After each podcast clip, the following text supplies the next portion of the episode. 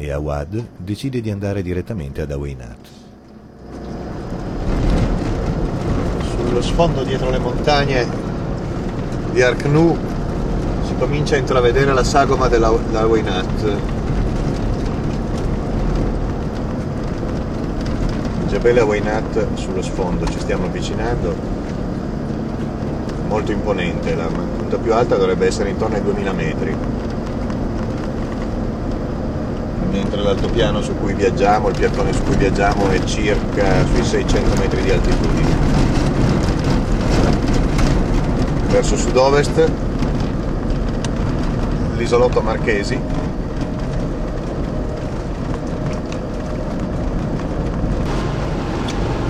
quello che si vede sullo sfondo è il Jebel Arcanu ormai siamo a sud di Arcanu siamo tra questo massiccio e quello del Jebel Awainat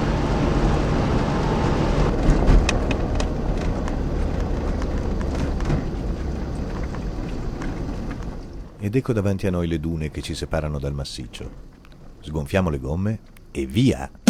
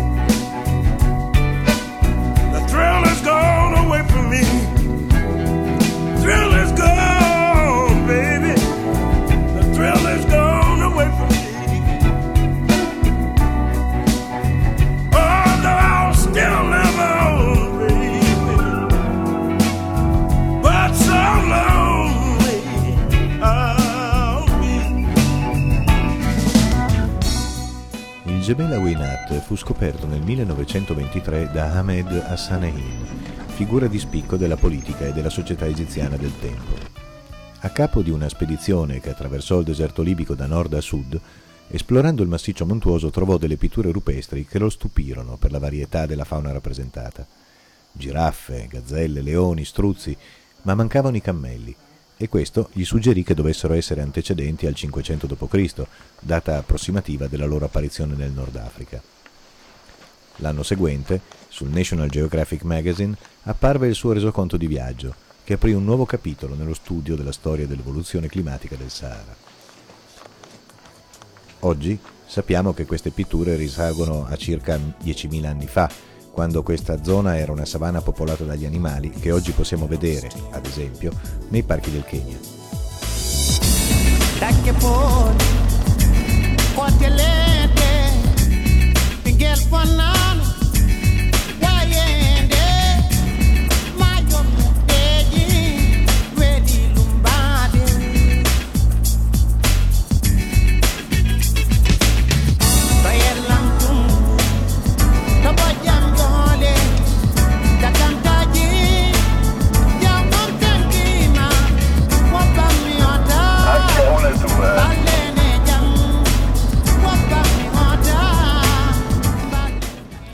Continuiamo risalire l'ampio corso del Wadi per raggiungere il centro del massiccio e portarci nella valle creata da un altro grande Wadi dove cercheremo altre testimonianze del passato. Seguiamo accuratamente la pista. Questa zona è stata solo parzialmente sminata ed è meglio non correre rischi mettendo le ruote fuori dalle tracce.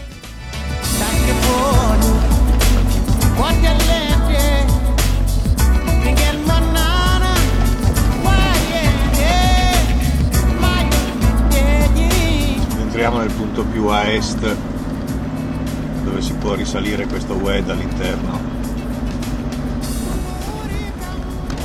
del cratere. Volevo vedere se era possibile passare dall'altro lato, mi sembra di no.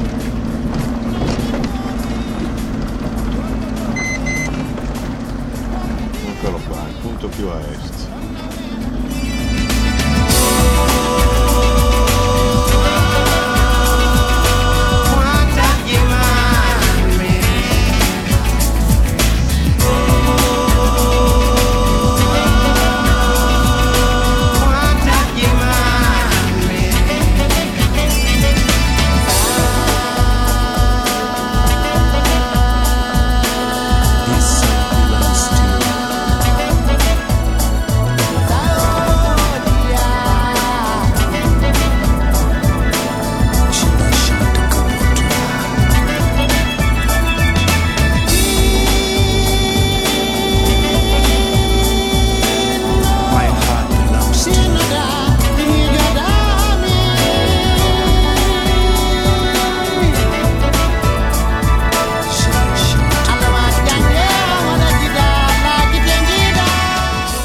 da quando siamo entrati dentro a Waynat che vediamo brillare le foglie delle acace?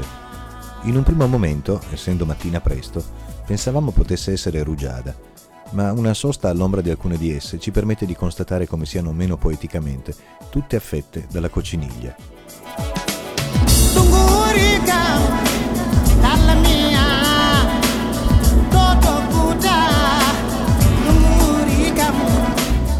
Poco dopo la sosta, lungo la pista, una mina anticarro disinnescata ci rammenta di non osare troppo fuori dal tracciato che stiamo seguendo.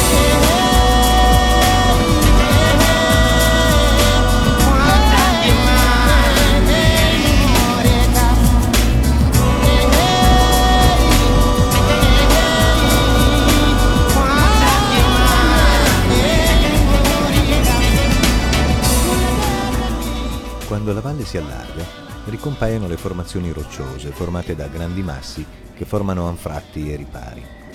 Sembrerebbe un luogo ideale per un insediamento preistorico e ci mettiamo alla ricerca.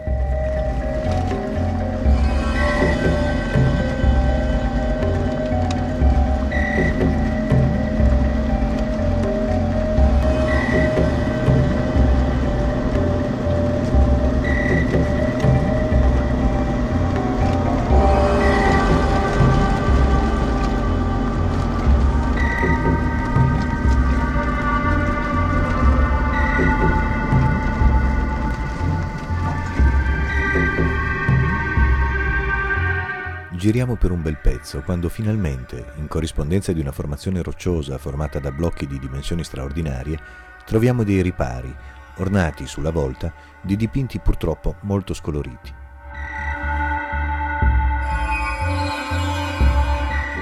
Marco decide per un'oretta di sosta prima di ripartire per Arcanù, che sfrutto per girovagare nei dintorni, ammirato dalle forme inconsuete e dalla forza che sprigionano le rocce ciclopiche che ci circondano.